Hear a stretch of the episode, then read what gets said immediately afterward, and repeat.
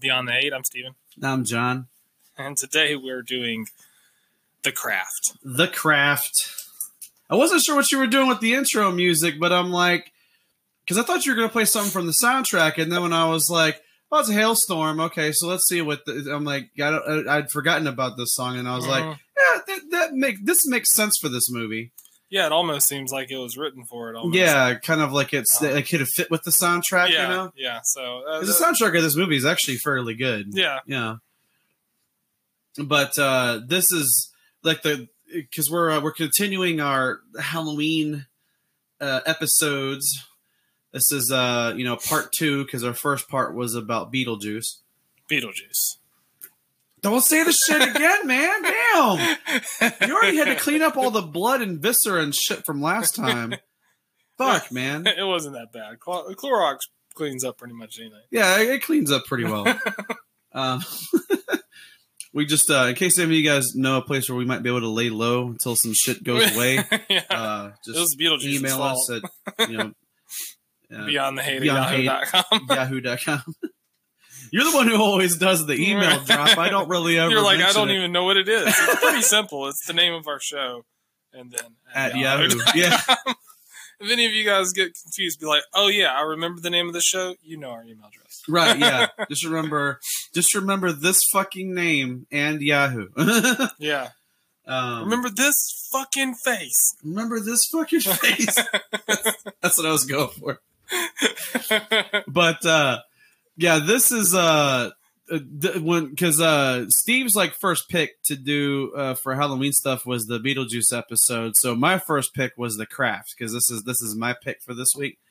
And uh, i will say that this is like of the because uh, we're not like we don't watch like like teenage girl movies a lot. Like that's more your wife's speed. She watches Yeah. more of that kind of stuff.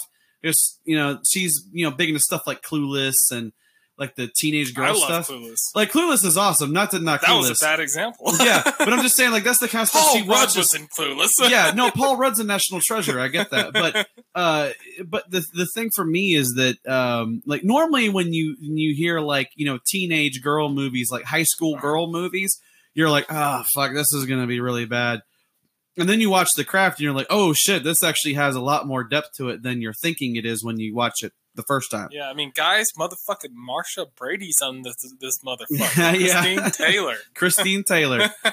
um yeah she's definitely uh And she the plays her fucking role perfectly. to a t as the racist piece of shit laura Lizzie. Yeah.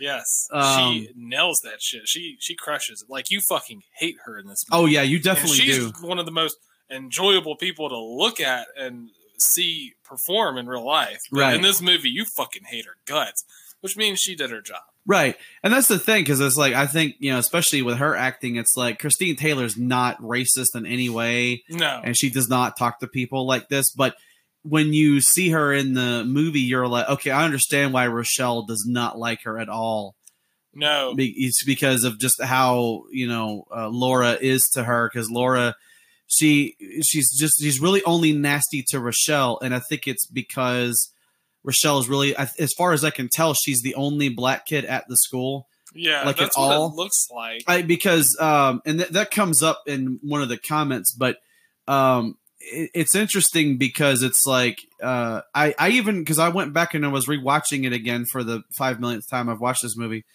um, and uh, I was kind of going through and I'm like, wait, is she only is she the only only black kid in the movie that goes to that school? And as far as I can tell, I don't see another black person at all. Their Female or male. Suck. Right, yeah. Their football team is probably garbage. Unless you guys have a bunch of Christian McCaffreys over on that team, you're not gonna be able to do shit.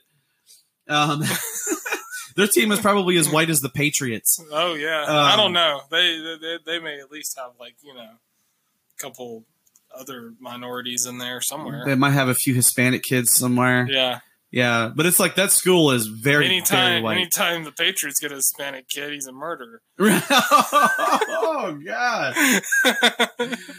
Oh man, that's fucked up. the rare occasion they throw in, you know, the occasional minority on their team. And yeah, he ends up going to jail and shit. it's like the worst person ever. Fucking Aaron. All right, what what beer are we drinking today, John? Uh, this beer, uh, I just kind of picked this randomly. I didn't realize that this is one of Steve's favorite like beer companies. Lazy Magnolia. This is Lazy Magnolia, uh, Mississippi's oldest brewery. Um, this is actually from Kiln, Mississippi, also known as the uh, home of Brett Favre, um, one of the Brett greatest. Favre. Brett Favre, Favre. um, one of the uh, greatest quarterbacks of all time. But this is the uh, sweet potato stout. no, no, no, of all time. You you you saying Favre's over Montana? No, no, no, no, no. Oh, okay. I was like, where are we going with this? Because you're the biggest Montana fan. No, he's not better than Montana. Okay. Now that being said, like we we both love Brett Favre. Like the dude's a fucking beast. But if you're you know if you're gonna have a conversation about greatest QBs of all time, I mean you know he's he's gonna be in that discussion. But Montana's gonna win that. Number one. Uh, but this is the this is the sweet potato stout, and it's uh, brewed with sweet potatoes and lactose. So if you're lactose intolerant, probably don't drink this beer. Get a case. Get a ca- get a case. Go Buck Wild. Who gives a fuck, right? um, but this is Deal uh, with the consequences consequences minutes later. right. Yeah, it's delicious, but now I am literally shitting my intestines out. Um, Quick way to lose weight. yeah, I need to lose weight. Hey, drink some of this shit, man. You you'll be clean in no time. yeah. You won't even have intestines. So But yeah, we do uh, three star ratings as the max. We give this three out of three. It's this is a good. three. Yeah, I would It's definitely agree. It's a four and a half percent alcohol. and it's good with ice cream, pastry, steak, and ribs. Yeah, I don't know if I'd eat. at the same time. yeah, I don't know if I'd eat ice cream with this. I don't know. This is a weird. Like who who drinks beer with ice cream? That seems like an odd choice. Why would you? Who would do that? Have you ever done that? No, I, I've never done that either. I've never thought like, hey, I'm gonna give me some Ben and Jerry's. Oh, and I need a, I need a Miller Lite. You know, like I've never had that thought. I don't think you can make a. I might meal- have milk with ice cream, but not beer. That's weird. Now, beer with like a steak, yes, and ribs, definitely with ribs. Yeah, basically anything else they have on here is pretty. but with a pretty- with pretty good. pastries, Yeah, you know, like I'm gonna get a strudel and I want that beer. Like, wh- what the hell? yeah, that is an odd choice. That is just really weird. But you know, whatever. Wow. Yeah. so you know this movie has a lot to do with outcast and um, you know uh, Wiccans. And, Yeah. Um, because this uh, is this is this is our witches movie. yeah. Yeah, and for um, Halloween. you know they had you know real witch on set. Uh, and then they also had a consultant to make sure everything looked right, but they also had to shut down a couple days because they said crazy shit was happening whenever they were doing the Mhm. the spells and everything. So like they actually shut down for a few days to kind of reset. Yeah. well, that, they said. I remember them. I think Robin Tunney said that they were they were doing the invoking the spirit stuff on the Mhm. beach, and she was like lightning kept striking their equipment and like blowing shit up. So they had. I remember her saying something about well, that. the power was going off. It wasn't quite that. oh, okay. Maybe she, maybe it was just exaggerating. I guess. Yeah, but she might have been exaggerating because like But- the director was like, our power kept going off. It started uh, storming as soon as they do the chants, and whenever we, we would cut it over, it'd go away. right. The water would start getting heavy by the shore, like the waves would just start crashing and everything. And they're like, you know, they consulted the um, The priestess. yeah, and she was like, it's similar to an actual name used in. It's not. It's not a real thing in Wicca. They made it up for this movie. Manon. Yeah, Yeah. but um, yeah, it's close enough hmm to an actual name that's used that they're like it could have done that, you know, and they were all believers because it, it was weird on set. Yeah. Plus, also, um, uh, Fairuza Balk was also Yeah. a practicing Wiccan at the time. Yeah, Fairuza had a lot of say in it and made sure it looked real, you know. because that was kind of like that was like their uh their actor that was experienced in it. Yeah, Angelina Jolie was considered for a role in this movie, but I don't. It was never disclosed what role. What what role do you think she would have been? Um, would she have been Sarah? You think she would have played Robin Tunney's character? I don't know. Maybe, probably not back in those days. No, I mean, I, I think Maybe, she could have been Bonnie. That's what I was thinking. She could have been like Neve maybe, Campbell's maybe character. She was there for, but she was just like, I don't know. I mean, because this this movie found Neve Campbell. Yeah, This is her first feature film. This Mm-hmm. is the first one. Because a lot of people think of her from like was Scream, right? Scream and Yeah. yeah, yeah, yeah. Because yeah, she she ends up in Scream, and so does uh, Skeet Ulrich. Yeah, Yeah, so they both end up in Scream. which is kind of funny because she like this movie actually is kind of influential because like uh the Buffy the Vampire Slayer TV show started like a year after this came out. Yeah, you know, with it had like all the you know uh, paranormal stuff in it yeah, and uh, the supernatural stuff, and then uh, Charmed. I did, I forgot to look this up. I was meaning to look this up, and I thought maybe you might have it. But the the TV show Charmed doesn't it start like I think two years after this comes out? yeah, Like yeah. it- 98 it or does, something? And then one of the yeah, uh, one of the people from this movie is in Charmed. Um, I forget her name, but one one person carries over, and it, she's in Charmed. No, I'm wrong. It was somebody that was supposed to. No, yeah, yeah, it was somebody in this movie. She plays a role in Charmed. I just forgot her name. She wasn't one of the main characters, but it was just, you know, they put the two together because it was like, um, this was like the first witch movie, and then they made a witch TV show, and then she was in that too. Yeah. So And then But- you had like Sabrina the Teenage Witch, which is around the same time yeah, yeah. because that's Sabrina the Teenage Witch is like. Is that around the same time? I feel like that 96? was earlier. That I think that was out before this movie because, came but out. But that's just like a comedy take. It's like a- It's not. it's like a cartoon take, Yeah, yeah, it's not or really what well, the craft is sitcom. doing. Yeah, it's Yeah. just a sitcom. Great, great show. Yeah, Um, which is uh, kind of funny because they're bringing Sabrina back for Netflix, I, I seen and the, it looks really dark.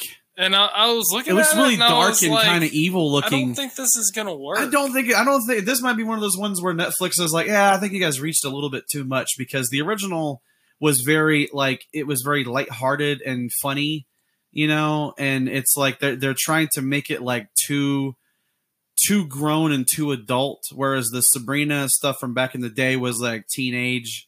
You know, Yeah. like teenagers were meant to watch that show. Yeah. It- you know, I mean, but even even if you were grown, you could still watch that show. There was nothing like offensive or evil Mhm. it was like playful witch stuff, not like Because I was watching, I was sacrificing like, people what the and- fuck is this? yeah. Because I'm watching it, and I'm like, are you guys trying to do like a like a really serious, scary version of Sabrina? Because like, that's not what it is at all. I mean, it originally was Melissa Joan Hart. yeah, You know, find someone like that. I yeah. mean, like you could have you could have re uh because I just had the idea. I think it'd be cool if you got somebody like Anna Kendrick Anna Kendrick might be too old to do that. now, as a. Sabrina. Oh, Yeah. you think so? I, I figured she'd be able It to would it. Would be cool to have that show since Netflix is kind of obsessed with Millie Bobby Brown anyway. Uh, you give her a show like that, then she could do a little darkness, but she's also pretty funny and stuff. She's the uh, she's the chick from Stranger Things. Stranger Things. Things, yeah, yeah. I, I remember her name. Um, I, I had, I don't have Netflix right now, so I never really get into Stranger Things. But I know uh, from like talking to people that people are like really big into it. It's a great show. And they she's also- one of the reasons why. Like she she is a huge part of that show, and Winona, Winona Ryder. Yeah, You know, she kills it, and also the uh, David Harbour, yeah. new Hellboy. but uh, but yeah, but this this movie especially because it's um, it because it's already past its like 20 year anniversary because its 20 year was in 2000. They were gonna make a straight to DVD sequel just based on Nancy, Oh, really? like directly after, and then it fell through, and they never made it. Now, would it have been like a, a, a prequel to this, or would it have been after, after? Well, would they have gotten Fairuza to do it? yeah, I'm pretty sure that was their plan. Fairuza but Balk. it Okay, didn't, it didn't. Uh, nothing happened with it. it didn't happen, but they are remaking it. They're remaking it. They're remaking the craft. So, okay, this is interesting because I didn't know this. Okay. They are remaking it. They're currently in development. A guy's writing a script for it right now. huh. and they have some names floating around about the people that would play the characters in the story about who they they they're trying to attach to it and right now aubrey plaza is attached or they're trying to get her to be attached to play nancy Oh, okay. Well, that's got my attention. so it's going to be difficult to replace Fairuza because she's awesome as Nancy. Fairuza, and right now it's like uh Cara Delevingne's being thrown around as Sarah, Okay, I could kind of see Um, that. Yeah. and Zoe Kravitz as Rochelle. Rochelle. Okay. I didn't know who the girl was that they were talking about with Bonnie, but I have my own idea for the person they need to get to play Bonnie. Okay. This is just my two cents. Kristen Stewart. Kristen Stewart. She could be Bonnie. Yeah. I mean, she's, She's a little bit different from Neve Campbell, She's but she's really good at weird and awkward, and that's and what Bonnie, is. Yeah.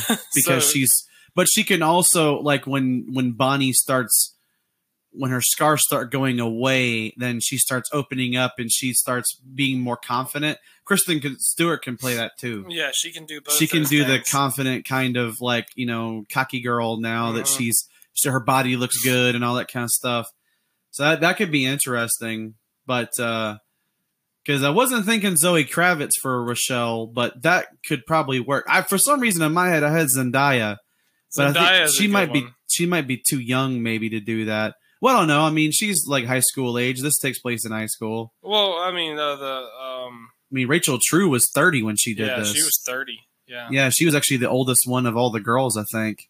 Letitia Wright would be a good choice to play Rochelle. Letitia- Oh yeah, yeah, that's true. Um, and if you didn't want to go, like if they can't get Aubrey Plaza or Cara, Cara Delevingne, I figured Chloe Grace Moretz would be great for Nancy. oh yeah, yeah, yeah, Uh, yeah. If they really wanted to intensify that character. The, the the craziness. yeah, and then yeah. Sarah, I think Deborah Ann Woll would be great for Sarah.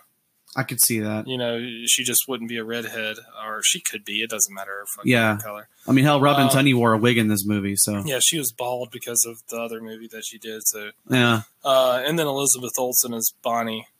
Elizabeth Uh, Olsen is Bonnie. These are my these are my picks. Yeah, yeah. Nobody else's. Elizabeth Olsen as Bonnie because she's we. I mean, she's great at weird stuff. yeah, uh, that's interesting. So uh, that would that would be pretty interesting. Uh, and then you would have to get somebody kind of interesting to play Skeet Ulrich's character too. Um, that'd be a little bit harder because he's like a jock Yeah, dick. But then he has the whole phase where he's like obsessively in love when they put the spell on him. when he's in love with Sarah, yeah, Yeah. and he's on that.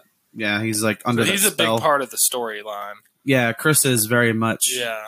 Because he he's basically the the driving thing that keeps Sarah moving through the story. Yeah. So you would have to get somebody that could. We could, we could get our old old, our old boy uh, Logan Lerman, We can get Logan Lerman. or would that be too easy? Uh, that yeah, that'd be that would be great. Or another thought's Dave Franco. Dave Franco would be good. Yeah, Yeah. I could see that. I mean, Lo- Logan Lerman would try to make it an Oscar performance.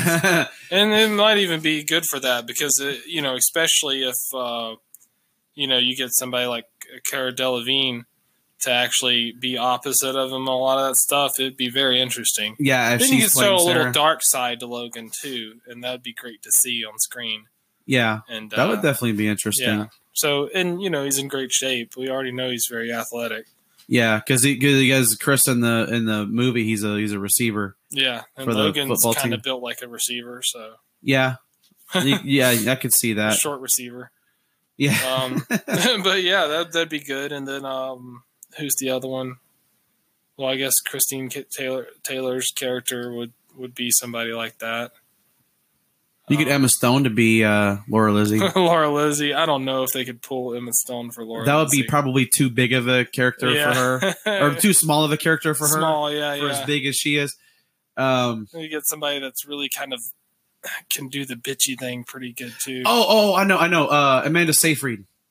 Yeah, she'd work. That could probably work Yeah, because uh. I, I was always like Amanda Seyfried anyway. Or is it Seyfried? Is it Seyfried? I, uh, I was just call her Seyfried, but I'm that's probably wrong. I don't know. I don't know. I don't know.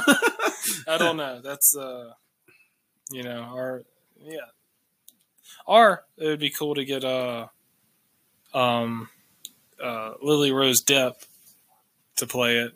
yeah, that'd be she kind of has the bitch, bitchy attitude and stuff. Also, Lily Rose Depp would be good as Sarah. that's true. you Yeah, know? That's So if, very You know, she she wanted to get any uh into any bigger roles or something like that. That'd be a good spot for her to audition. right. Then you could let just Johnny Depp be the dad of Sarah in the Yeah. movie. Yeah, he could play. He could be Mr. Bailey, and then uh, I Let know. Christopher Walken be the homeless guy with the snake. Yeah. oh man, that would be great. As the yeah the guy that uh, he's like messing with her at the house when they first when they're first moving and I got a they're- snake for you. yeah I got a snake for you. That would be great, man. I wasn't thinking him as the homeless because you don't really think of like, hey, who's gonna be the crazy homeless guy in this movie? Nobody really gives a shit about that. But if it's That'd Walken, also like they'd be like, I want to see more about this homeless guy. if, if it's Walken, you're like, oh shit, this is good. He might make the homeless guy really Mhm. interesting. Hey, come here. Talk to you for a second. Yeah. um, because he's only in like two scenes. You know? yeah, he's the, he's in the scene where he's like trying to tell, uh, trying to give her the snake, and then the other one where he's chasing her down, telling and the that he had street- a dream about her and stuff. Then he gets hit by a car. Right. Yeah. Um. Yeah, that's that's messed up. Who do, who do you think would be if they're you know who do you think could be the um the lady running the the supply shop the the witch shop Ooh, yeah. Lirio the um the Oh, the, the old know. witch Lisa lady Kudrow. Lisa Kudrow. like, but yeah, the thing about Lisa Kudrow is I can't take her seriously because there's something about her face. I, I, I for some reason I can't take her seriously. Like she has to be in a comedy role for me, and Lirio's not a comedy Okay. character. She's more serious. Now that would be funny to see what she could do with that if she could actually make that a dramatic role. It's just with Lisa Kudrow, I'm always expecting her to do something crazy because I've seen so much of Friends. Okay, fine. Leonardo DiCaprio. You're right. As the as the as the old witch lady running the shop, yeah, he could be a woman. Who cares? You know, this is 2018. We can gender bend this shit. Um, Leo. is like in the best supporting actor uh, role goes to Leonardo DiCaprio for the remake of The Craft. right? People were like, "What the fuck?" He was in two scenes. He was in like was two like- scenes, They were fucking mind blowing scenes though. Right, They were yeah. fucking really good scenes. but he didn't even get a supporting thing. He was like major actor. He wasn't. Um, no, my my thought is is like if they wanted to have Angelina actually be in one of these, she could play Lirio. She would. She would crush it. That would be yeah, as like the the old She lady would be a. She would shop. have to be a bigger role in the remake if they could pull Angelina for that. they would have to have the girls go to the magic shop a little bit more often if they got Yeah. Angelina or because that girl actually be talking to Sarah, like telling her she shouldn't be, you know, she had her being the other voice, like, hey, you shouldn't be dealing with these three. yeah, these these girls are not good for you. Yeah. Yeah, and maybe even have it where, you know, she has a bigger role towards the end of the movie helping Sarah Yeah. defeat them or whatever. Right. You know, that that'd be awesome actually, you know, because I felt like whenever I first watched The Craft that she was supposed to have a bigger role. Yeah. And then maybe they just kind of And wrote then it maybe back. they didn't like that particular actress, you know, as much as they thought they were going to, and they're like, "Well, no, let's let Sarah try to handle all this herself."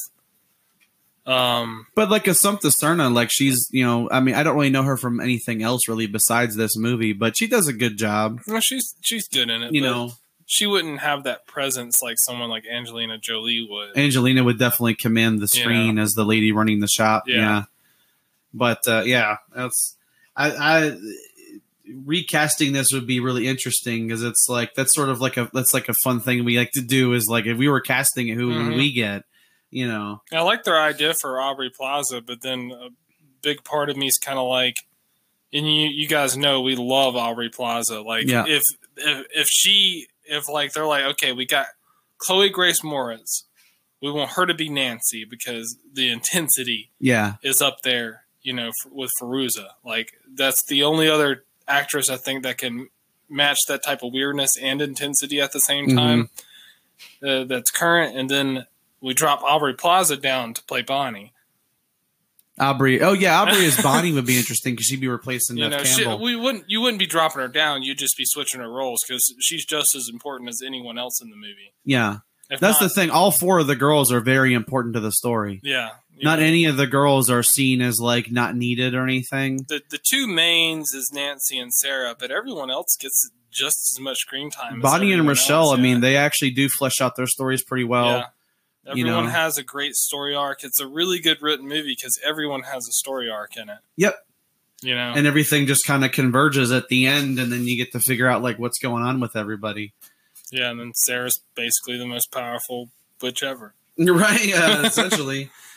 I bet she doesn't even have powers, and all of a sudden, like uh, everything just starts going crazy, and then the lightning strikes the tree, and she was like, and she was like, uh, she's like, "Be careful, you don't want to end up like Nancy." Yeah. Kind of like, "Oh shit, we need to get out of here."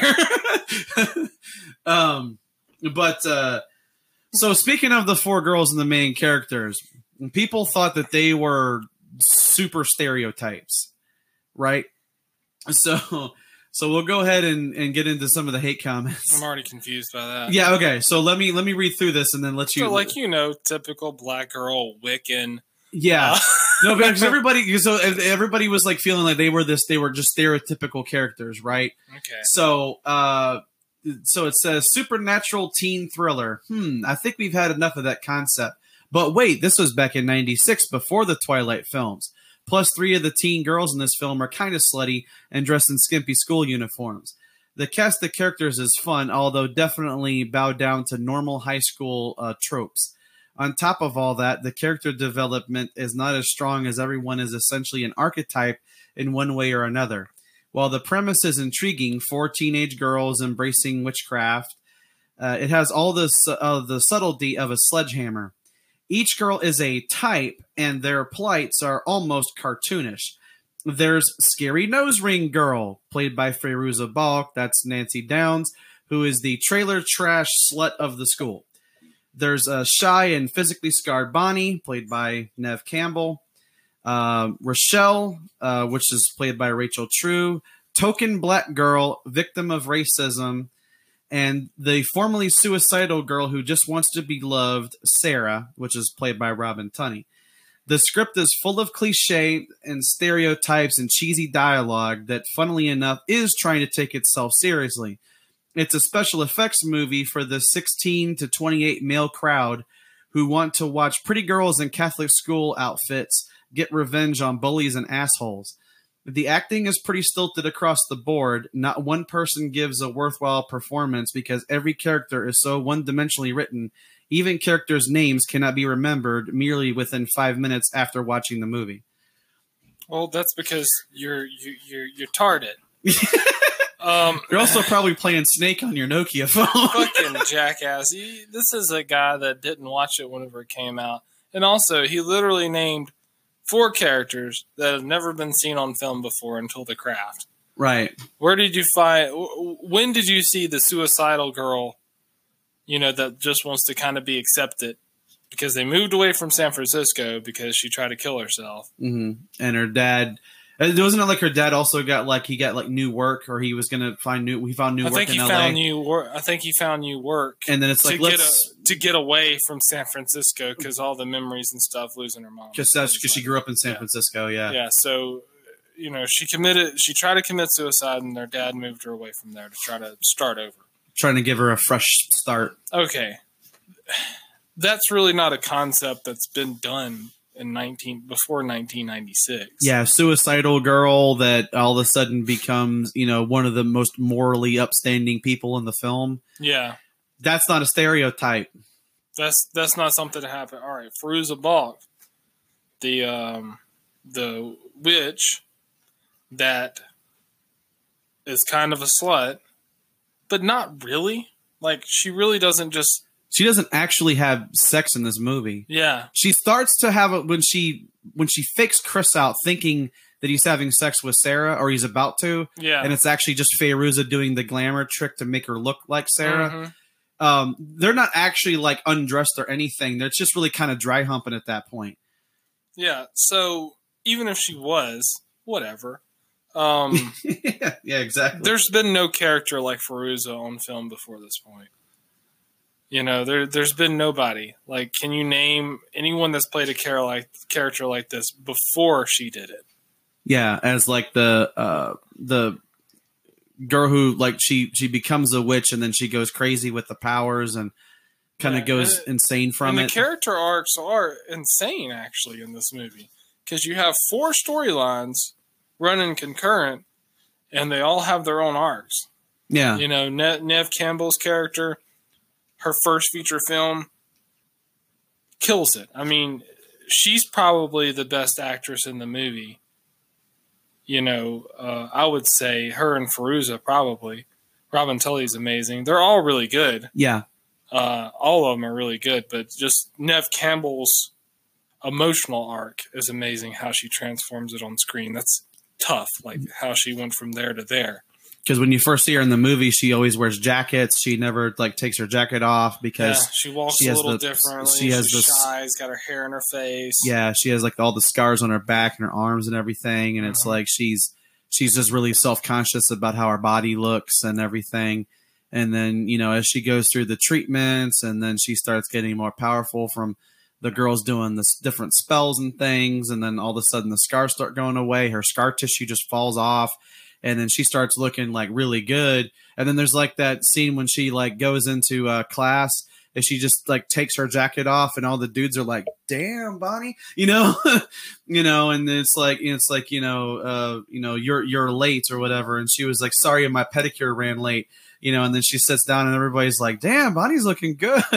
And then like uh Breckin Meyer he's like hey, hey bonnie you know because he's like they never paid attention to her before because they thought she was just some weird like scarred girl that had a bunch of you know like she was just like physically deformed and they never thought she looked good until you see her with her jacket off and it's like damn okay. She, she definitely watched some tape on Winona Ryder for her transformation in this film. Though. Hmm I, I, mean that's that. not a bad person to study that's ex- that's basically the only film you had at that point to try to inspire yourself to make it, you know, like that. And you know, uh, Robin Tunney, she's she's amazing as Sarah, and she, you know, she has a pretty interesting transformation in that. And then um, and then you have rochelle Rochelle, I mean, hers is she's very vengeful in that.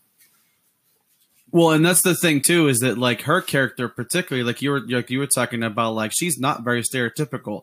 She's a black girl in the middle of a catholic school that basically has no other black people. She's like really the only one that you see on screen. Yeah, and so but also she's into like wicca. So like the only black girl in school is also you know into doing the witchcraft stuff too you know because they're and- all outcasts. They're a group of outcasts. yeah and uh, they all have their reasons for being in it.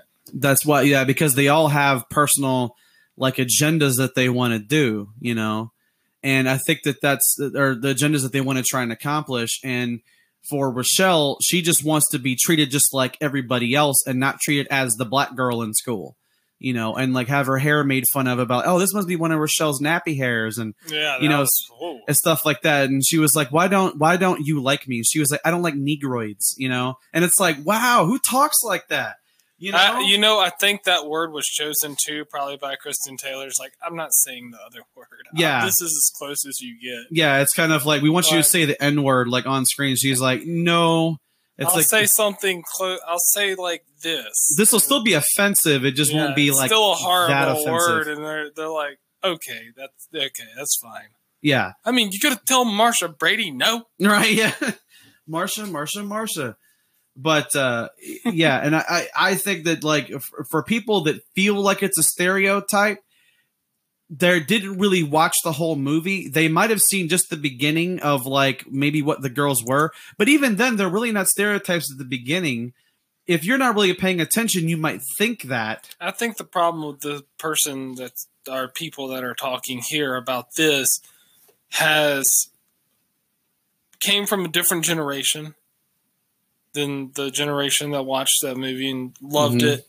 And he's watched all these other movies that's taken from The Craft. Yeah, And then because even even in the one comment, they even mentioned Twilight. Yeah. And then you go back and watch the craft and you're like, well, you know, I've seen that and this and this and this. It's like, yeah, but this was this was first. This was before all that. this was first. Where do you think you know stuff like Twilight borrowed from? It was from stuff like this. Yeah. you know. Which I don't even know why I mentioned Twilight. I don't, I don't, see, I don't know. I don't Some see people, what that has to do with the some people Craft. mention Twilight, and I'm like, this is a movie about witches. You guys are talking about vampires. Vampires it's really not the same thing. Yeah, like vampires and werewolves. I mean, if you're gonna bring this up, you know, when you're talking about underworld, like maybe that could make sense because it's vampires and werewolves. It's even stupid in that case, but in this particular instance, like Twilight has nothing to do with the craft at all. There's nothing about the Twilight that interacts with this at all. Twilight sucks. True Blood. Yeah. Yeah, because if you're gonna watch something with van- with vampires, you know, you gotta you gotta watch True Blood. I mean, honestly, yeah. you know, but Fuck Stephenie Myers. right, yeah. Um, so one of the other things that uh people didn't like about this is that uh people thought this was a horror movie. so, and I was like really baffled by this because like when I was going through Horror uh, movies are tight. yeah, horror movies are tight. Um, stab, stab, stab. Um, Stab people. I stab people. Um, I stabbed Tony Schiavone, the wrestler guy. I was like, um, shout out to In- Insane Clown Posse and Violent J and his stabbing addiction. Um, but uh, so when I was going through the comments, and I'm like, wait, people thought this was a horror movie. Like every every time that I've ever like watched this movie, it's never been like it's it's like a it's a supernatural thriller, especially towards the like the back third of the movie, like the the, the third act when everything starts to go really out of hand. Um, but it's not really like scary necessarily. It's more of like it's cerebral because this shit isn't like the illusions and shit aren't actually happening. It's just it's all in their head. It's them using the magic against each other to like try and frighten each other, you know Mhm. and so so I started finding these comments, and I'm like, a lot of people thought that this was supposed to be a horror movie, and were like pissed off that it wasn't scary. And I'm like, okay, so let me go ahead and track, uh, like, record all this down because I'm like, this is crazy. But it, uh, so, it, uh, so this starts off. It says, "Hot women can only go so far, and there wasn't enough horror." Uh, Wait, so what? yeah, so that's the first line. Hot women can only go so far, and there wasn't enough horror. What what does that mean?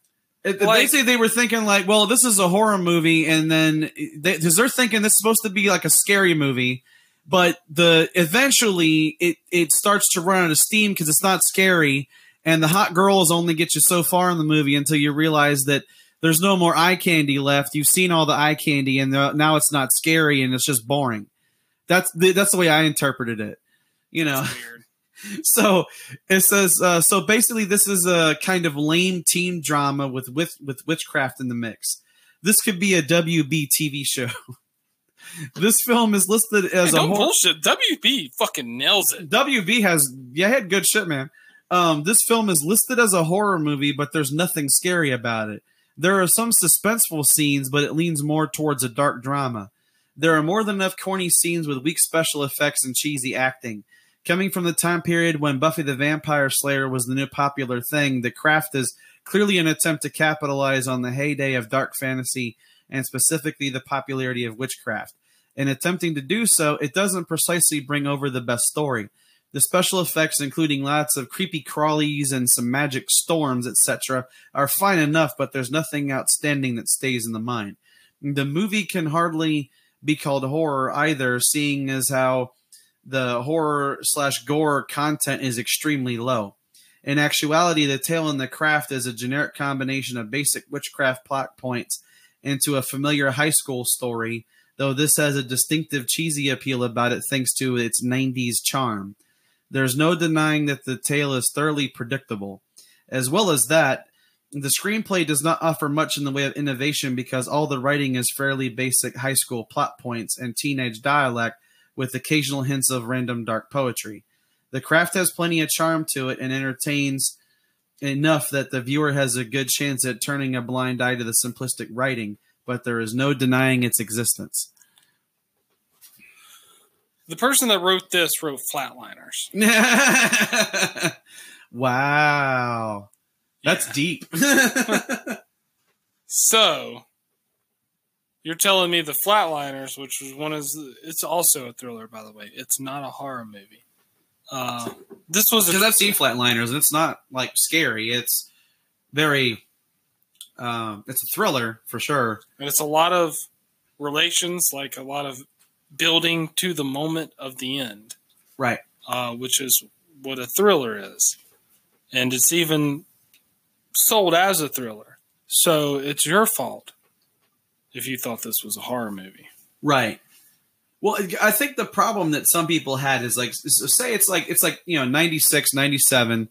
This movie comes out. I don't remember when the home release came out. It was probably like around 97 or something, maybe 98. Because back then it took a while before movies actually got onto like VHS or, or DVD at this point, you know? Um, so my thing is, is like, if you, because, uh, you know, for full disclosure, Steve used to work in a blockbuster. So when when you worked at Blockbuster, Mhm. he didn't last very long because Steve's not a people person. That's not why I didn't it. ah, no, I'm just bullshitting. It's more than that. But um, but when you were working at Blockbuster, for example, if somebody wanted a copy of The Craft, would you tell them that it was in the horror section or was it like in the drama section? Uh, it's in the C's. Our shit was like alphabetical, Right, but there was sections. I think they had we had like action, drama, comedy, horror, comedy, porn. Um, we had a thriller section though, because yeah, that's where like uh, Kiss the Girls was, and Along Came a Spider, and all that kind of stuff. Clear and so Present the craft, Danger. the craft would have been there. yeah. It wouldn't have been in horror. Yeah. You think the reason people feel like it's supposed to be a horror movie is because it's witches? I guess. And witches are kind of stereotyped into like the horror genre. But you know, witches are in a hocus pocus. That's not a horror movie. No, it's like a it's like a family movie. Comedy movie, and they're Yeah. fucking trying to eat kids. Right. you know. But the, that's very true. that's very true. You are definitely right about that. And Uh. this, this on the guidelines, it should have been rated PG thirteen, but it was an R because it's uh, teenagers practice, practicing witchcraft. Yeah. So, well, then why isn't Hocus Pocus rated R? Yeah. They were gonna eat people. We're gonna fucking eat kids, Right.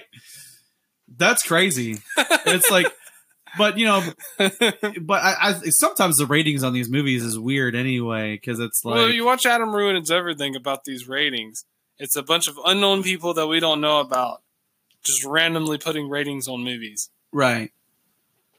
It, yeah, it's because they won't disclose their names. We don't get to know who these people are that rate it, but they rate these movies. You know, there's no system to it. It's all random. yeah, They choose what you can and what you can't do. PG, PG 13. It's really not any G movies even made anymore, I don't think. just regular G movies. Yeah. yeah, I guess. Yeah, not really. I really haven't seen any G movies like lately. I mean, unless it's do they like, even do the G ratings anymore, or do they do E now? um. No, there's still some G stuff that gets released. Like, wouldn't that be stuff like Cars? Like a lot of the Pixar stuff, wouldn't those be like G? I don't even know if Just that's G. general audience. Like something like WALL-E. Like you don't think that stuff would just be like a WALL-E's G? dark as fuck. WALL-E's very dark, but it's like it- Like you- all humanity's dead. right. this is the only fucking thing left. I'm like, that's like a dark fucking movie. but what about like the, like a movie like Up? Would that be a G? It's just an old man and like a Boy Scout, and then It might be G. and they go on like probably still PG or something because they're, you know, adults write these movies and they always put something in them. yeah, I mean you do have guns in that movie. Although they they use the guns to like he uses the guns to like shoot the balloons and stuff, but and then there's the when they get to that island and Yeah, Up's rated PG. it's rated PG. Really? Yeah, it's Up not is rated G. PG. Yeah, What's what's offensive about Up? I don't know. Does it does it list on there like what it is specifically? That's No, no, I'm just looking at IMDb IMDb's uh, ratings or whatever. That's crazy. Because I wouldn't have thought that Up would be a PG movie. Like I, I've because I've seen it and it doesn't really seem like it's PG. It seems like it's just G. You don't really need. I mean, I don't know why you'd have to have parents for a movie like that. That's is it because like his wife dies of cancer in the movie? Like maybe that's it. It's just really kind Yeah, of a I mean- heavy subject, like his wife died. That's the only thing that's like maybe, you know, borderline. I guess about that is like his, his the situation with his wife, but They really don't make those, you know, those those type anymore. But okay, well, you know, like the Lion King was rated G. What about like the Home Alone movies? Those were G, weren't they? I don't know if they were or not. They shouldn't be though. There's I mean, lot he's of violence in those movies. I mean, there's it's a it's a it's like slapstick violence as he's like messing up the bandits, Yeah. but he's like impaling them with nails and setting them on fire. And man, our childhood was fucked up. fucking busting their heads open with fucking full paint cans. Paint cans and shit, and like Hot Wheels and The one dude had so many damn concussions, it just wasn't even funny. right. That's just yeah. That's like, like apparently the the the nineties and like our childhood was like sort of fucked up a little bit. Joe, Um, Joe fucking Pesci was in those movies. Right. Oh man. But I just think that like you know people if they're if they're watching this and they're like, okay, when does this movie get scary? It's like I what what about this movie would make you think that it was scary necessarily? It's like, hold on, wait, you're not scared of Skeet Ulrich? yeah, What's wrong with you? yeah. Just look at that dude's face. That shit's terrifying. Look at it. Look how much curls he has in that hair. Right, yeah. Terrifying. Yeah. That shit ain't natural. That ain't natural. He's got a perm. And he's a white dude at a Catholic school. Who does that? Yeah, white people aren't Catholics. Right. That's the scariest thing about this movie. How the hell do you get into that school? yeah. Just It's kidding. I think all white people are Catholics. Right. Just by default. Default. Yeah. You have some Irish in you. You can be Catholic. Yeah. That's like I think everybody could be, right? Um But, well, but you want to be. right. Um so speaking of religion, let's talk about the witchcraft in this movie. A lot hundred percent accurate. Yeah, No, yeah. no, it's not. It's not accurate at all. Oh man, I had to cut down. I actually cut out some stuff about the about the witchcraft because I felt like the comment was too long. So I actually cut out like about Well, good. You know how we are about these comments. I mean, these people just go on and on. I was like, "Fuck, shut up." oh yeah, We don't need to hear your comments. Oh wait, yeah, we do. You're the whole show. right. so uh so we're gonna go ahead and just take like a, a quick break and then we'll we'll come back and we'll start. We'll Let's get back to our intro. Let's finish the craft.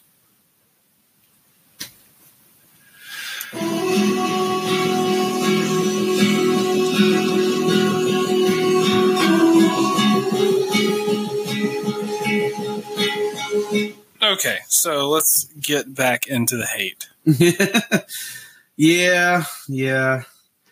Okay, so I I think a lot of people when they watch this movie, they're they're like, oh, it's a movie about witches, and it's like there is stuff in this movie that is you know fairly close to reality. It's you know really like you were talking about, like they were getting very close on some of those spells, and it actually was starting to affect some of the shit where they were shooting Yes, yes. you know so it it's just close enough that it could it could you know look real like it's actually real uh like real spell casting to a degree yeah. but a lot of people felt like this isn't how real witchcraft is And we're not saying that we think it's real either. Let's just make that clear. Like, we're not saying that we believe that this stuff is real magic, but a lot of people do, and they've seen stuff. So we're not saying we don't believe it either. Yeah, we're just we're just talking about a movie. We're just talking about a movie, so don't Your religious stuff is your yeah, religious so don't stuff, think we're trying to discredit or credit it because we don't know anything about it. right? Yeah. um, so that that's your PSA. that's your public service. Sometimes you got to make that clear. Yeah, religion is, you know, a everyone- powder keg. it's everyone's own personal, you know, utopia. So you believe what you want to believe. That's fine, Yeah, but we're not going to bash or credit it yeah. at any point. We're just We trying to be objective here. yeah, I've always loved this movie, so it's like there- we're just you know trying to be objective here. Yeah, I do. I do think uh, Neve Campbell's my favorite character in this movie, though. Neve Campbell. Yeah, Um, it's weird for me because I'm always torn between Rochelle and Nancy, yeah, and it's like I, I think the reason because like I've always loved Fairuza Balk, and like the reason I think I like her as much as I do. the do. reason that the movie works is because of Fairuza. Fairuza. If Fairuza's not as good as Nancy, if she's not good as Nancy, then it- it doesn't feel like you get the same level of performance out of everybody else. because Nancy's the main character. She's the one that is the story. She's the antagonist. Yeah, Yeah, and you don't know it at first because you're not really sure what the antagonist is or who Yeah. it is. It becomes very clear at a certain point. It's really Nancy. it's Nancy. It's her story, and Sarah's the one that stops her. Yeah, she's the protagonist. Yeah. So Yeah. So, but I've also li- I've always liked Rochelle because it's Rachel True, and I think her, her beautiful. they're they're all yeah, beautiful. all of the girls in this are gorgeous. You Yeah. know, a lot of people probably would like bash Fairuza or whatever because she's got kind of an unorthodox look or whatever. But it's probably always- because like she because people don't like her eyes or something. Like her eyes look Yeah. weird. she's got one of those like big mouths. Yeah, You know, like uh, you can see like all of her teeth and all that kind of Right. stuff, which I, I think's great because it's like it really helps her acting because of like she Yeah. can she can really her face really gets into the Fairuza role. Balk for the Joker. Oh yeah, yeah, female Joker. There we go. There was a Balk for Harley Quinn. Yeah. Um, if they start pulling villains like that in DC, they're already doing some great things with like Joaquin Phoenix. Joaquin.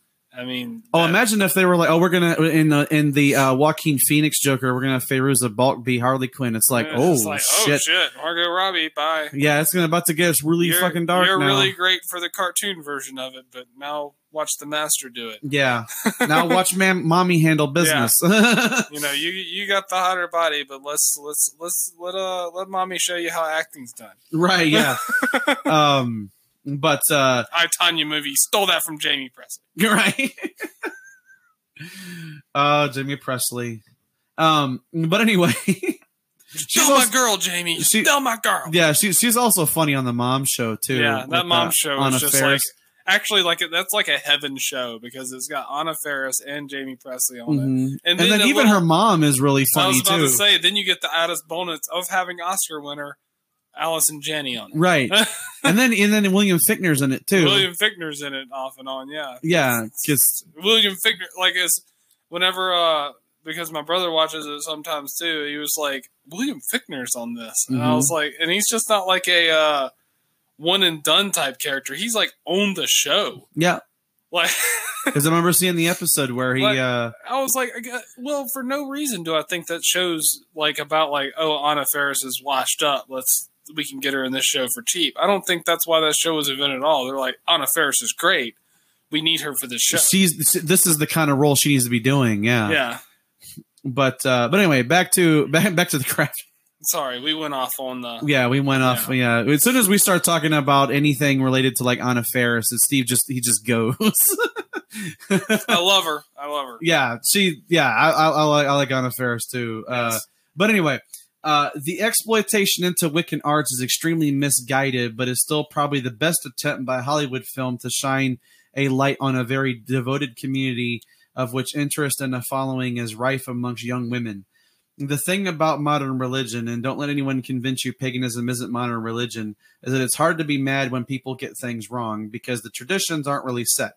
Bonnie and Rochelle in- insist that they should have four to call the corners, especially while praying. But there are traditions when you have three a maiden, a mother, and, an, and another one, or a maiden, mother, and crone, if you're going by that. Uh, tra- traditions where you have a two priest and a priestess, priestess. Traditions where you have, and also traditions where you have six people. In fact, the various takes on paganism are the only religion I know of where there's a term for someone who is in no group at all, which is a solitary practitioner. Nancy is actually right in that they don't need a fourth. On the other hand, Manon, which uh, was invented for the movie, uh, which which was which is invented for the movie. There's a deleted scene where Sarah invokes a goddess, which is still fairly common. Still, despite the fact that Fairuza Balk was apparently already a pagan, there's a lot in here that no pagan I've ever known actually believes. Even the teenagers rebelling against Christian parents.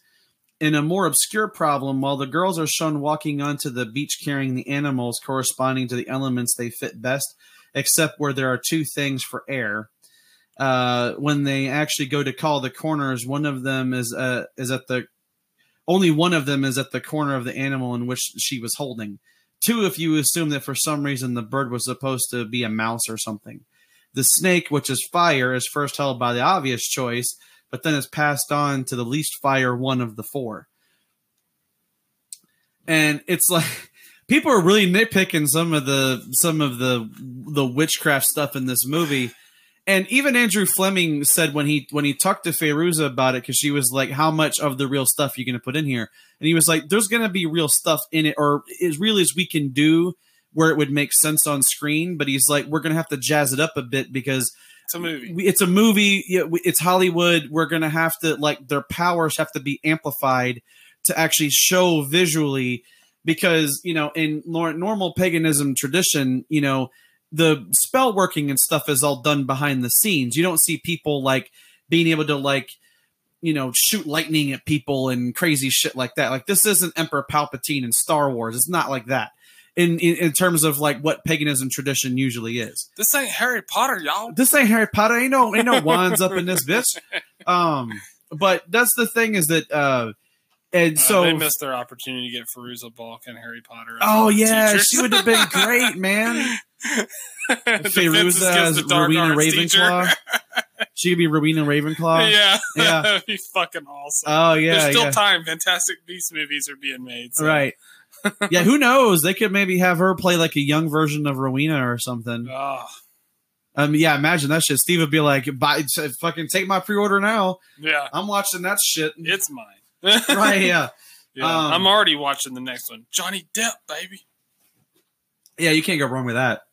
But I, I think the whole thing of Manon uh, being in this is like that's their way of saying like, okay, what we're gonna do is we're gonna take some of the traditional paganism stuff, and then we're going to we're we're going to introduce something that is definitely not part of it, so that it on the outset it seems like that could make sense, but it's not actually real because there isn't like a, a there isn't a figure in anything Wicca related that is called Manon. It's just something they made up for the movie. Yeah, and he answered his own question about the numbers. It's like, no, okay, maybe they didn't need four, but you said it yourself at the beginning of your comment. You can have any amount of numbers you want to. That's a different groups. person, but yeah. Well, they, they kind of answered that that that re- that whole thing kind of answered itself. It's like, yeah, because groups are different; they have different purposes. So their purpose was this, and that's pretty simple. Yeah. But it's it's interesting because like when the when the girls are actually going to invoke the spirit, right? Like they finally they're going to go to the beach and they're going to do the invoking the spirit stuff and uh Fairuza or Nancy, she's carrying the snake, right? Because the snake is like fire, you know, she's she's like the snake of the movie. And then, you know, everything kind of corresponds to that particular girl because, you know, Bonnie has a bird in a cage, and then Rochelle has this is does a goldfish that she has like in a in a bag of water. Isn't it like a Yeah, goldfish that she's carrying? I forgot exactly, but she's carrying a fish because Rochelle is water. I mean, hell, in the movie, she's on the swim team. She's a diver. She everything she does in the movie is related to water. And then you have uh, Sarah, who's supposed to be Earth, and everybody was like, "Why does she have a butterfly in her jar?" And it's like, well, what does a butterfly come from? you know, it, it comes from uh, before it transforms into a butterfly. It's in the ground. you know, it's a caterpillar. So it's like but that's the thing it's like for if you're watching this and you're thinking like well you know, they don't really have like all the stuff corresponding like directly next to them. It's like you could say it's a continuity error, or you could say that it's like, well, maybe they switched up the positions of some of the animals because it was related to the spell in some way that maybe they weren't supposed to be carrying their own element that relates to their personality that you know maybe it needs to be on a different corner or something.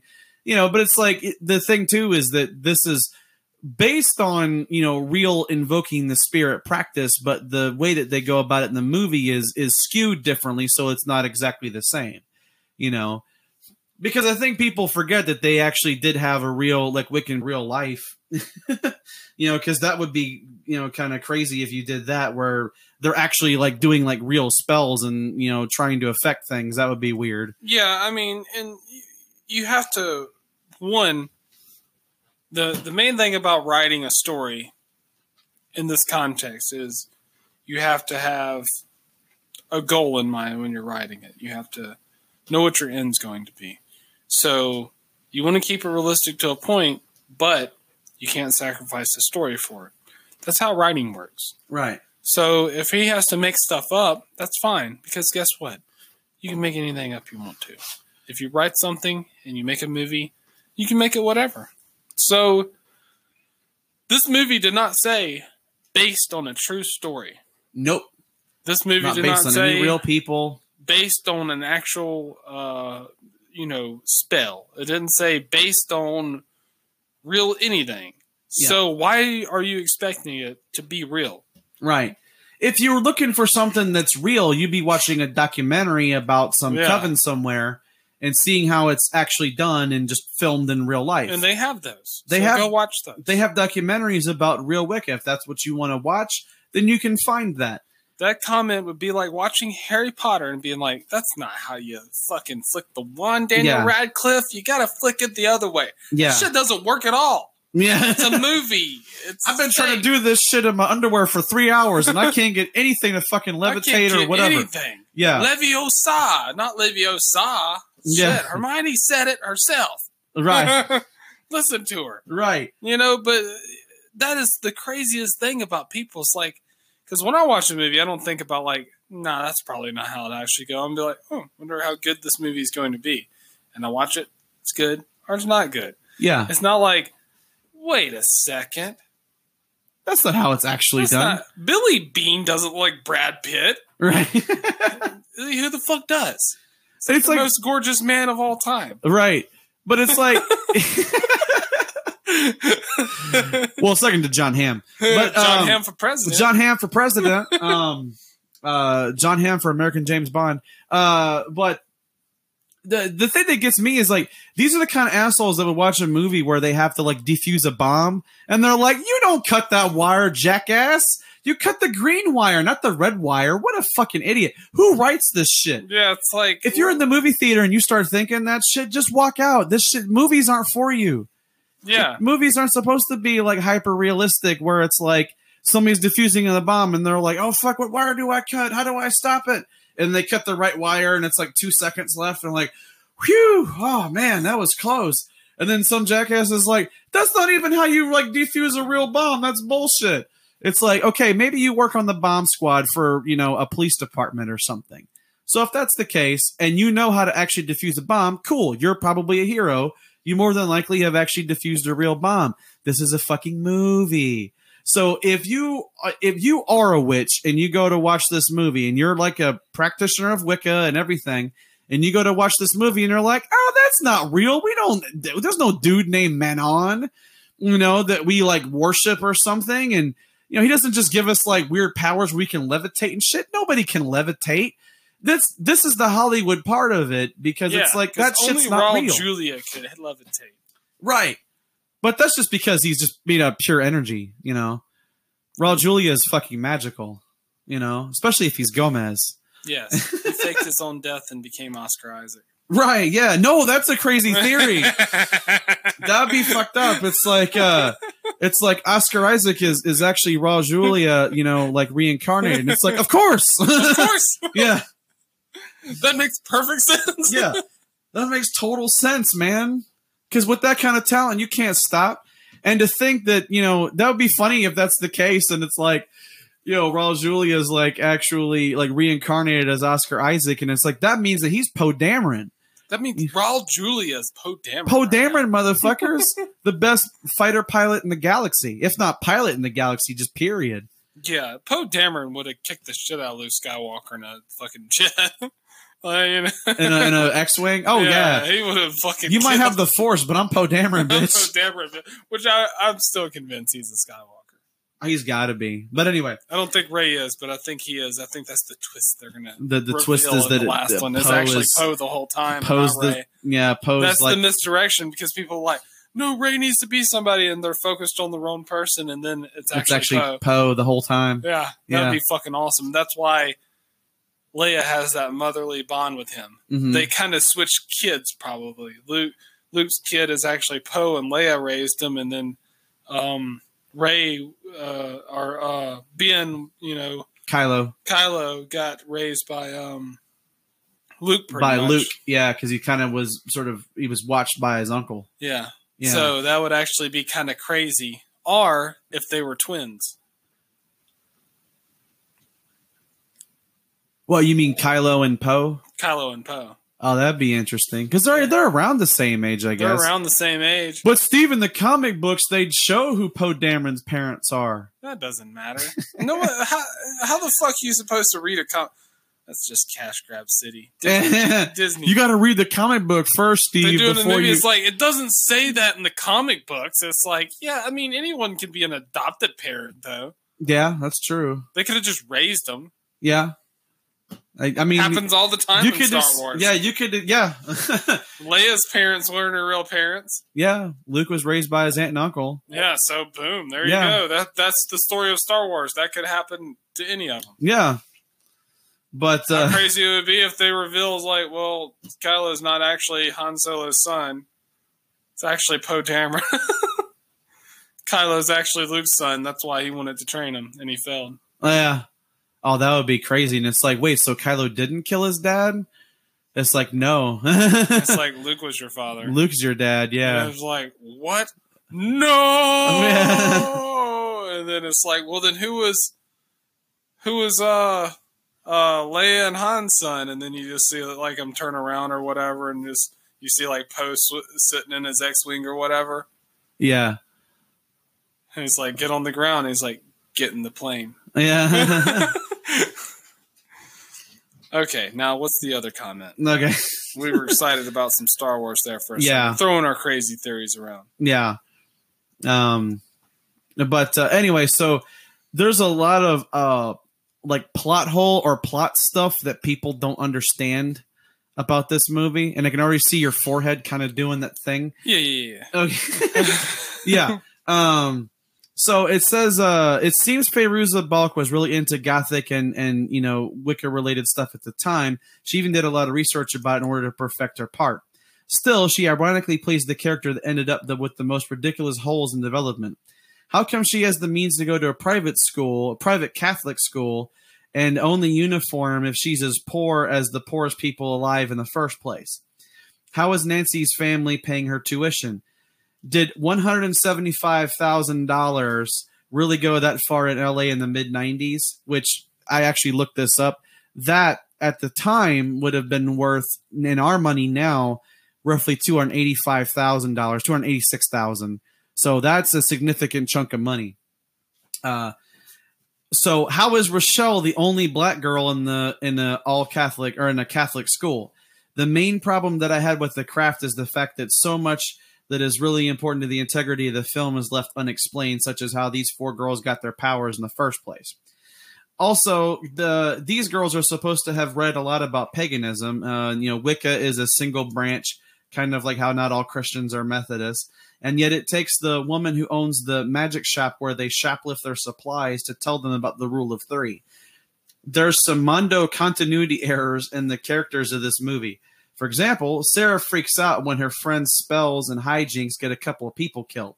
She no longer wants to be part of their club. But why would this bother her? At the beginning of the movie, a homeless guy gets nailed with a car, and they're laughing and celebrating because they think they made it happen with a spell. This is how they become friends in the first place by killing a dude.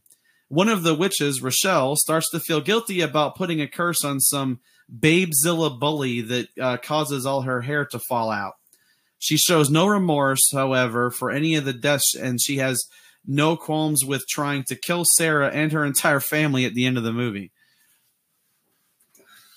Yeah, I mean, they're pretty psychotic, but it's supposed to be kind of like a what comes around goes around scenario. Well, at Um, the end of this movie, it's a morality tale. Yeah, I mean, that's exactly what it is. And uh, Robin left after the guy got hit with the car. She didn't feel good about it to begin with, even though she said that she kind of wished it too. Uh, Yeah, because Sarah, she's you know, because everybody was like, you know, I was thinking, and they're like I was thinking it too that it was going to hit him, and then it just hits him, and then he ends up, you know, he gets run over and everything. but what else are you going to think with some guy running after you? Yeah, in the Yeah. middle of the street, you're going to be like, oh the shit, he's going to get hit by a car. Yeah, he's going to get hit. Like, what else are you going to think? And yeah, I mean, there there was some. It's like, yeah, he's there. to trip over some bunnies. Yeah, that would have been awesome if he would have just started tripping over some bunnies. Like, I wish that. I wish that too. I wish he would trip over bunnies too. I wished over. Do we just Do we become best friends? Do you want to go do karate in the garage? You want to go? You want to go do witchcraft out in the woods? Yeah. yes. Boom. And then they become best friends. And then you have a stepbrothers montage. right. Yeah. Exactly. Or they start. They, they Worst movie. Yeah. it's like I would have turned it if that would have happened in this. Movie. Yeah. They would have high fived and went and did witchcraft in the woods. I would have been like, nah, Yeah. This, this is. yeah. This is okay. This, this is, is- like not another teen movie or something. Yeah. that's like Chris Evans came from. Yeah. also known as Captain America. But the thing about like how is it that because Nancy is she's seen in the movie as trailer trash, right? Because she Mhm. lives in a trailer with her mom and her stepdad. And there was that bag of trash. right Yeah.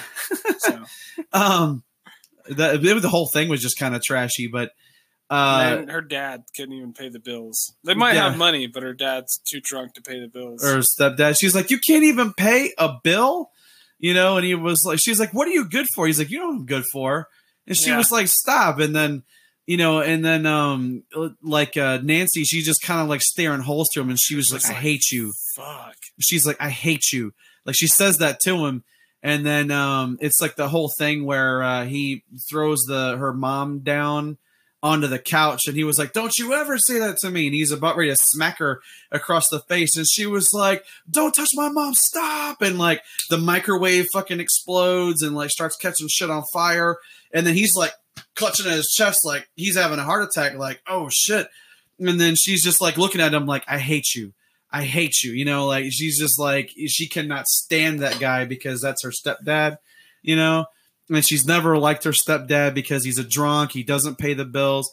But the the way that I interpreted, you know, the way that Nancy's able to go to school is that they put her through school first and then they struggle. They're Mhm. putting her through so she her money is paid for the school because her mom wants her to have a good education so she gets into a good college and she can make something of herself because she wasn't able to. That's why she lives in a trailer with Yeah. some yeah. guy. So the whole idea is is that she they sacrifice and have that trailer so that Nancy can go to school and get a good education, you know. And then everybody at school kind of thinks of her as like trailer trash because it's like, oh, she's poor, and it's like they're not necessarily poor; they live poor for Nancy's benefit, you know.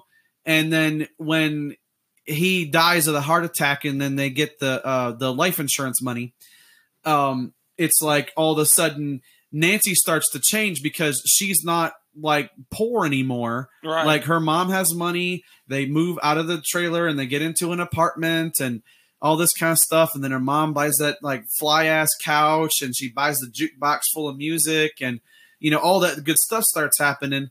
But the thing is, is that Nancy's like, okay, well that's one thing done. I'm not in a trailer anymore and I'm not poor necessarily anymore because you know then she you know her mom gets her a car because later on when she was like hey what color is that light and it's like it's red nancy and she is like is it and she turns it green you know like she's driving her own car because her mom can afford to get her a car now and so she she starts to get to the point where her money problems have gone away but she's still there's something missing still like she's still craving power because she doesn't feel like she's as powerful as she needs to be. She's like, yeah, I have the money and I have a new place and my mom's happy now, but I'm not really that happy because that all that materialistic shit doesn't do anything for Nancy.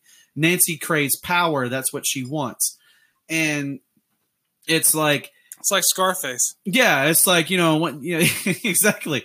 This is just, this is just Scarface with way less cocaine, you know? Um, but that Same should, movie. Same movie. that should be on the box. It just, just, like- just say like a like- modern day retelling of Scarface with no cocaine. with no cocaine. People are like, what? Because if you have the cocaine, you have the power. But, um, but the whole Then- thing, Then you get the pussy, man. Yeah, th- then you get the pussy, man. What do you want? I want the world, Chico, and everything in it.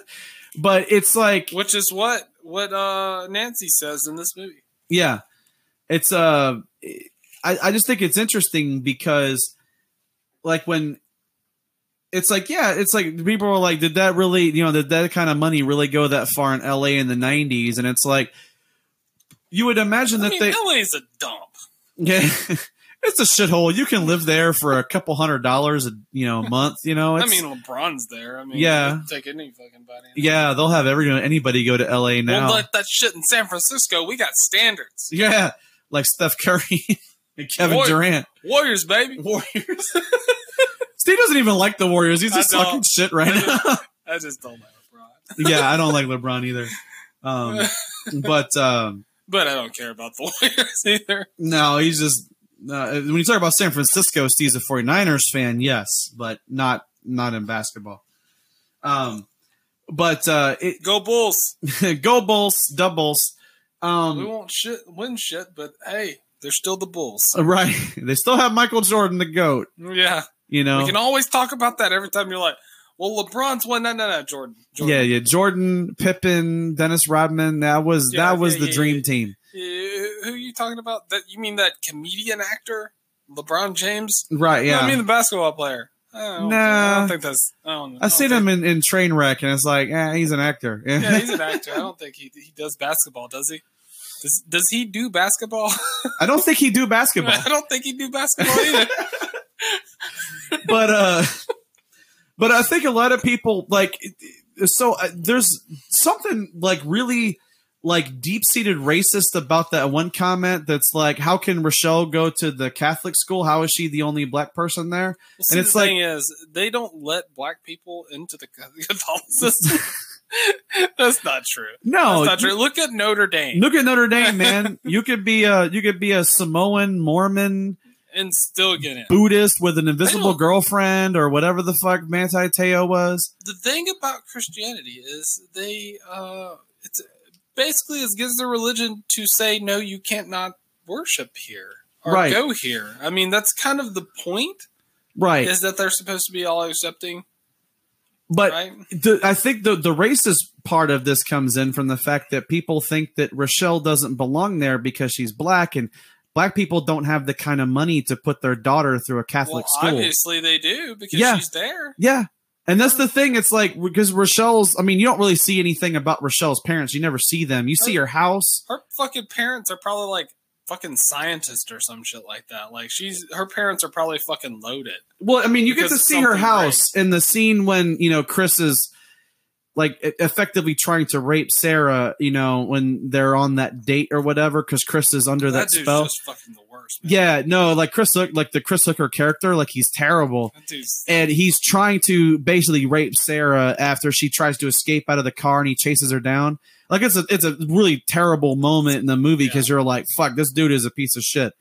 And so she runs off into the woods, and she like thinks, well, I'll run to Rochelle's house.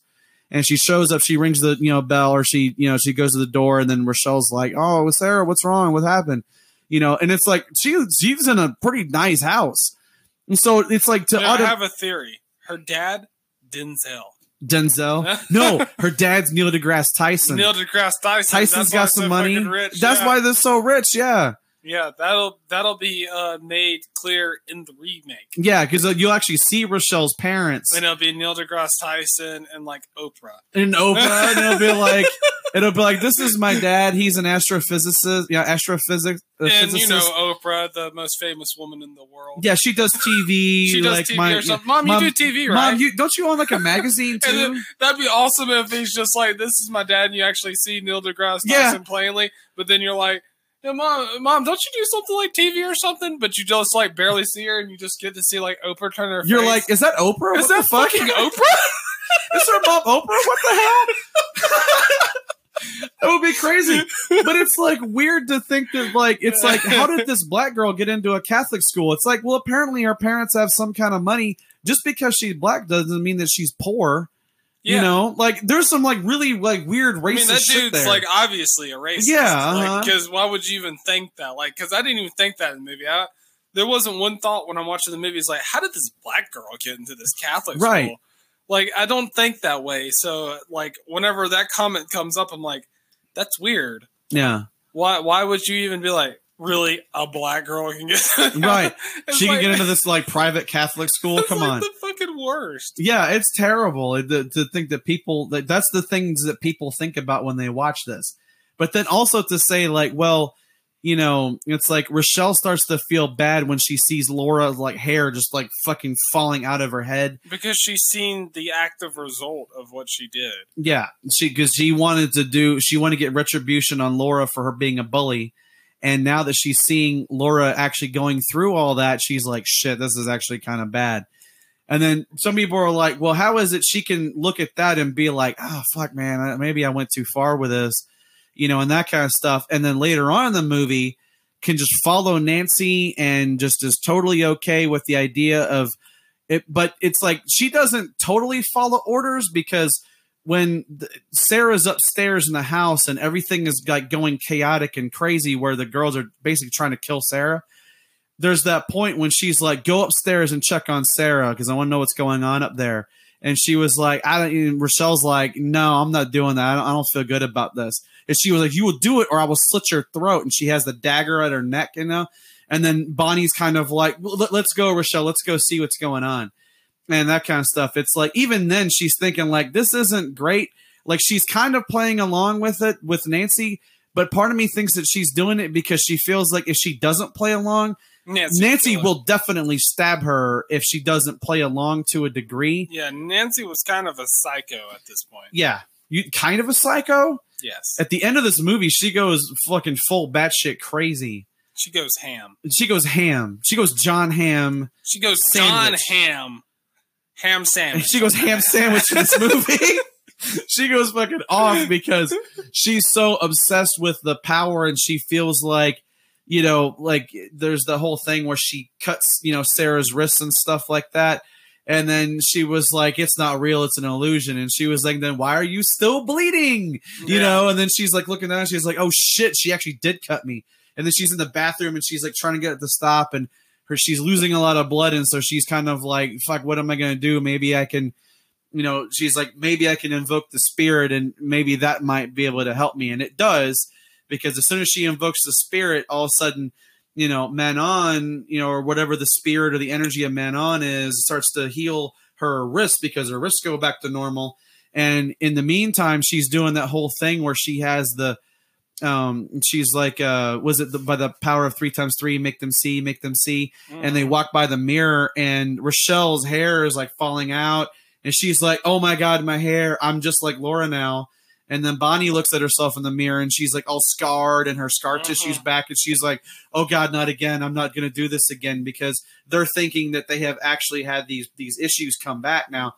And um, it's like they get freaked out and they're like, "Fuck this. We are not going to we're not going to help Nancy do this shit anymore." Right. because we've already gotten way more than we bargained for. And Nancy continues on because she doesn't know how to stop. No. And it's, I just think that like, it, you know, people thinking that like, well, how is it that they, you know, think that like, you know, killing these people are like fun? It's like the homeless guy thing was just probably more of an accident, but they were, they were all thinking that they willed it to happen because they were Which I don't think they did. It was just. it's just know, he was just a homeless dude running out on the street, you know. in in the middle of fucking like downtown L.A. or wherever they are in L.A. and he just gets hit by a car. If you run out in the middle of traffic in L.A. downtown, you're probably gonna fucking get hit by a car. Whether you have you know four witches on the sidewalk that made you do it or not, you know. But what type of person just keeps going when they see a person in the middle of the road? Right? Yeah the person that ran him over was a dick. Right. She's like, that place is B. yeah. He just kept going too. By the way, I got shit to do, that man. guy didn't stop. He just kept going. yeah, ran over the body and just kept going. What was that? Homeless guy? Fuck that guy. I got Did him a favor. I got places, but you ain't homeless no more. You did. Right. You got a new place to go. It's called the ground. the ground. The ground.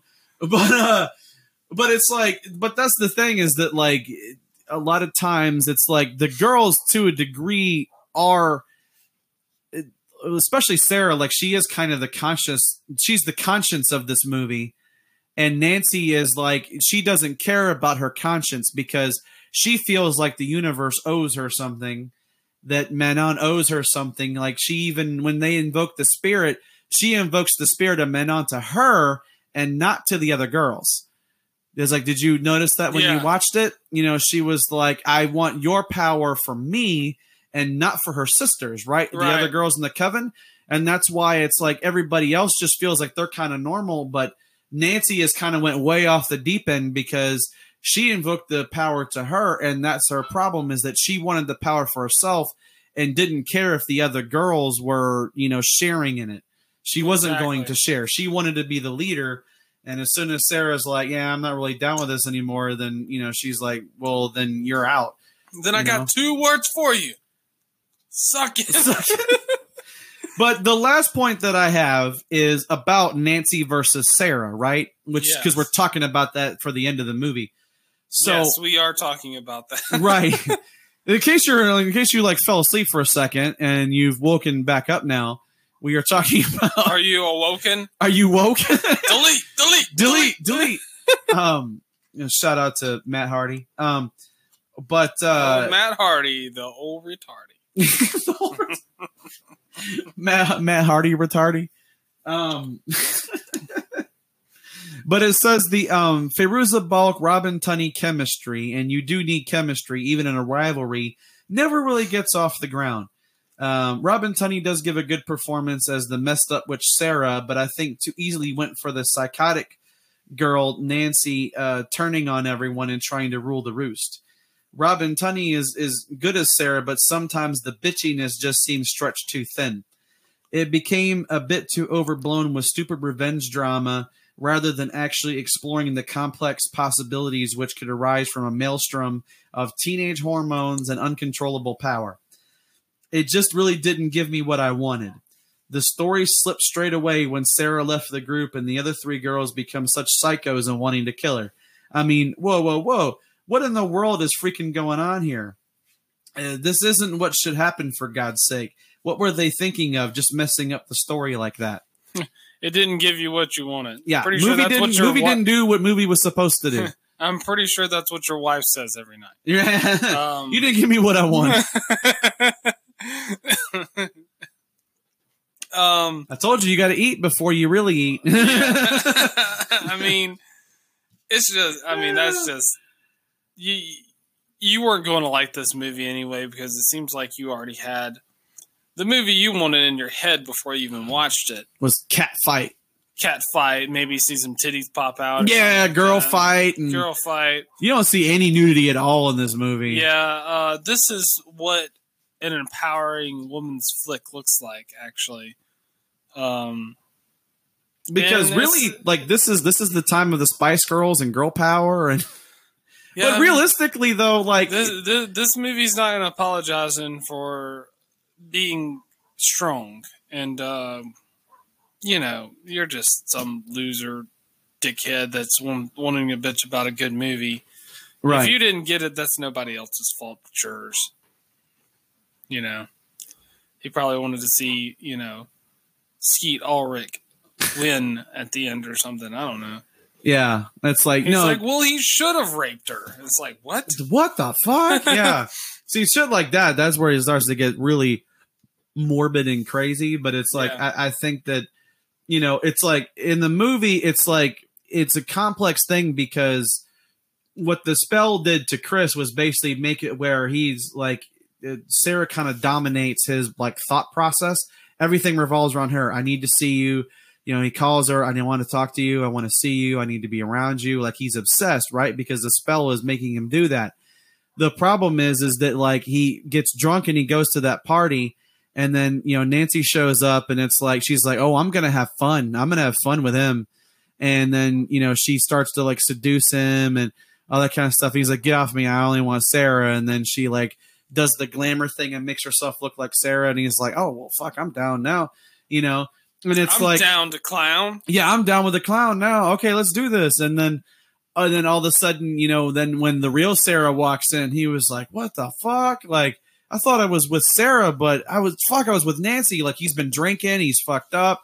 And then there's that the whole moment where um he's at the window, and then you know Nancy's like, "Oh, he's sorry. He's sorry. He's sorry." You know, and all that kind of stuff. And she's like, "Sorry, my ass."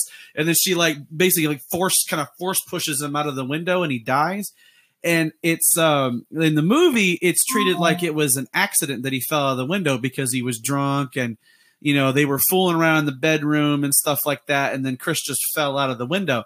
But we all know that nancy basically with her powers pushed him out right? Yeah. and it's one of those things where you're like so chris dies in this movie because of and what started it was that he he tried to rape sarah. But why did he do that? It was because of the spell she casted made him like in you know kind of like insanely obsessed with her. Yeah, exactly. so that was basically like that was sarah's spell coming back to her times three that chris is like overwhelmingly like rapey now. And that, that's the thing is like nancy's like oh well i'm gonna go handle this because i'm gonna have fun with this dude. And it's like this is he's actually a good guy you feel underneath. He's he's a dickhead and he talks like shit to people but he doesn't deserve to die in this movie I don't know if he is a good guy though, because before he was even under a spell, he did the thing where he told everybody that he's already banged. that's a dickish thing yeah because he so also I don't, I don't, he also gave nancy a disease too Yeah, I don't. I don't know But- if he does deserve to live. I think you- Nancy might have. that's the done- thing I do you think Nancy, he I think Nancy actually did the right thing. I think he deserved. you think he die. deserved to die I do i mean because I don't think he was a good person at all. So you think that basically the spell brought out the worst in him? That's who he really is. Yes, Okay. Well, I guess from that perspective, I could see what you mean. kind of garbage before. yeah, he the, the spell just made him even more Yeah. obsessed and So crazy. I, I don't think. Yeah, I don't think he deserved to live. yeah. So that death didn't bother me at all. But as far as um, you know, the whole uh, Sarah versus Nancy thing, do you feel like at the end of this movie that like that's that that, that like they get the payoff of Nancy going batshit crazy and going to the insane asylum, and then Sarah being completely normal and everything's just kind of you know relatively back to normal for her. Yeah, I mean, I Do you think, think that's that how it's going to end. That's how it's was- supposed to end? I don't think anybody would have been murdered between the two. Like, Yeah, because she wouldn't have tried to kill Nancy after all that because no. Because Sarah, even though she is flawed and she also did the shit to Chris, all the girls basically abuse their powers.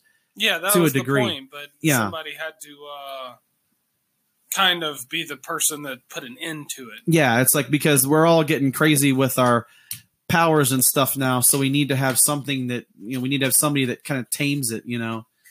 But I I think that as as far as this movie goes, the main thing that you get from this movie is that they tell you early on in the movie that whatever that's what Lirio tells them is that whatever you do, whatever energy you put out comes back to you times three, and every girl has to deal with this with this fact in this movie because you know Bonnie, you know she gets rid of her scars and stuff like that, and she gets what she wants, and that you know she wants to look beautiful and all that kind of stuff, but then it makes her extremely narcissistic. She's like obsessed with the way she looks. She starts flirting with like every guy. She's walking into the apartment building and she was like, "You got a cute butt," and like just talking. He's like, guys, like, "Oh, thank you."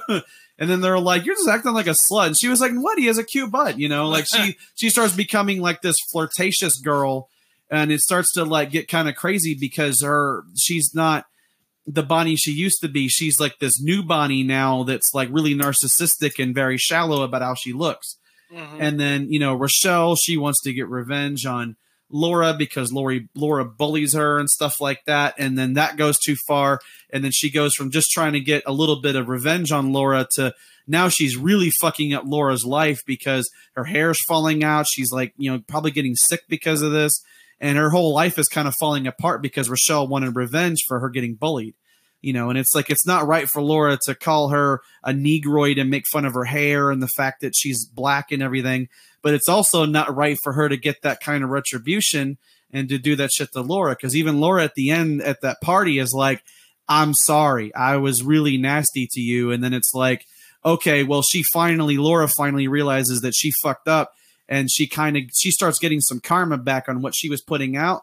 This whole movie's about karma. Whatever you put out, you get back. Yes. Nancy's the worst of this because Nancy takes everything she gets and she abuses every single thing she gets in this movie. She gets money, she still treats her mom pretty much like shit.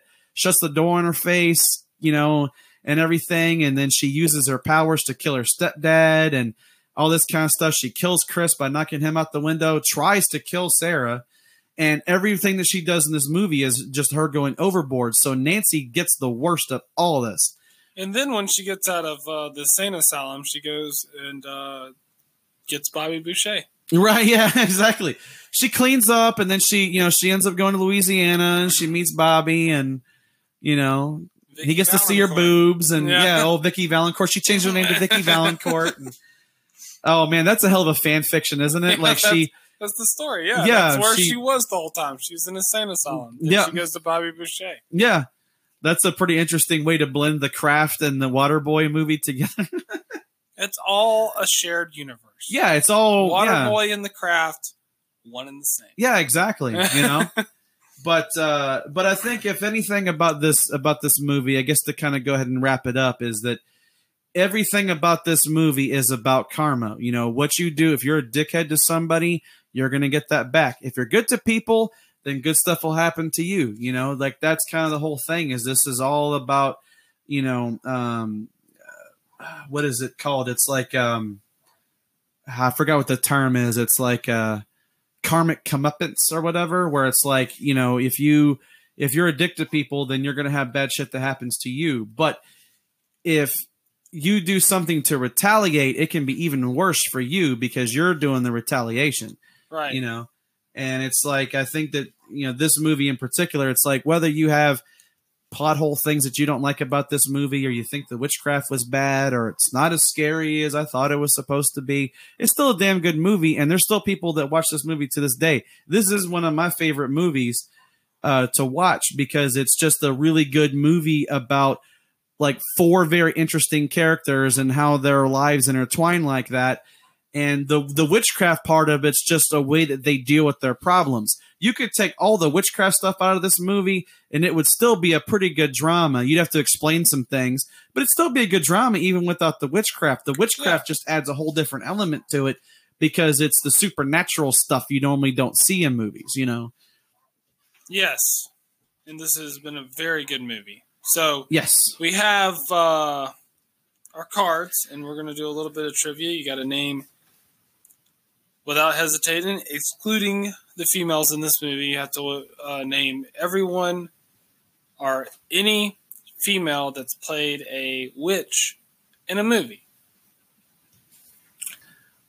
Well, a movie, or you could do TV show. Can we do TV Sure, shows? You can do TV shows. Okay. You can't use anybody here. So no Neve Campbell, Robin Tunney, um, Rachel True Rachel and Fairuza. True, yeah, Faye Fairuza Balk. So you can't use those four. but other than that, and then you'll have to read these in your best, let's say Christopher Walken voice. okay. Uh, oh, this is going to be interesting. um, so we just naming the actress. just the actress, not the character, because Okay. I would just be done right off the bat. So uh, you can start Yeah. if you want to. Um, Sandra Bullock, Mila Kunis, uh, Nicole Kidman, um, Selma Blair, Bette Midler, Sarah Jessica Parker, um, Cher wasn't Cher. wasn't Cher a witch in like the Witches of Eastwick or something? I don't know. or am I thinking Moonstruck? Was she a witch in either one of those? I I don't remember. Did I lose? I uh, I might be out because I, I don't know if I, I don't I know if she, I want to say Cher was a witch in one of those movies, but I don't remember. uh, I don't know. Um, okay, we'll keep going. Uh, Okay. Anjelica Huston. Um, shit. Damn it! I had more too. I had more in my head and I couldn't think of it. Ah, okay.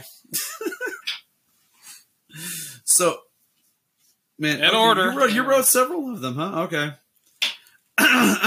okay. This is the first fucking card. Okay, this is ridiculous. It doesn't need an explanation. Just go. Okay. Balls, The Rock Johnson, uh, Amber Turd, Connor McNuggets, Bob Zombie, Johnny Depp in your pussy, Mitch Biscuits. Thank you. Uh, thank you and good night. And remember, it's all fun and games until we show up. Uh, check out us out on Spotify, Anchor, iTunes. Uh, we're on Stitcher. We're everywhere now. We're everywhere now. I got like there's like nine different things we're on, so you can catch us somewhere. But yeah, and if you guys want to email us, it's beyond the hate at yahoo.com. Thank you. I hope you enjoyed. peace.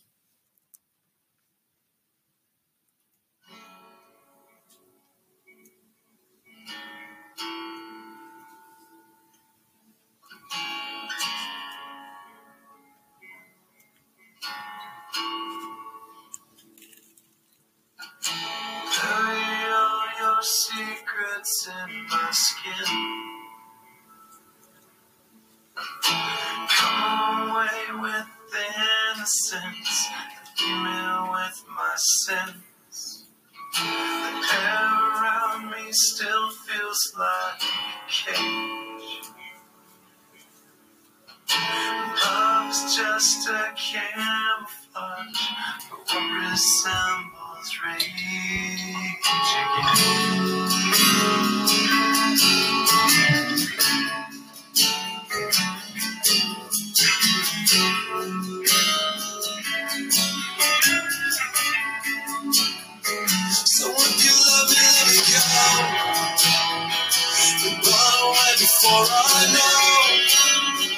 My heart is just too dark to care.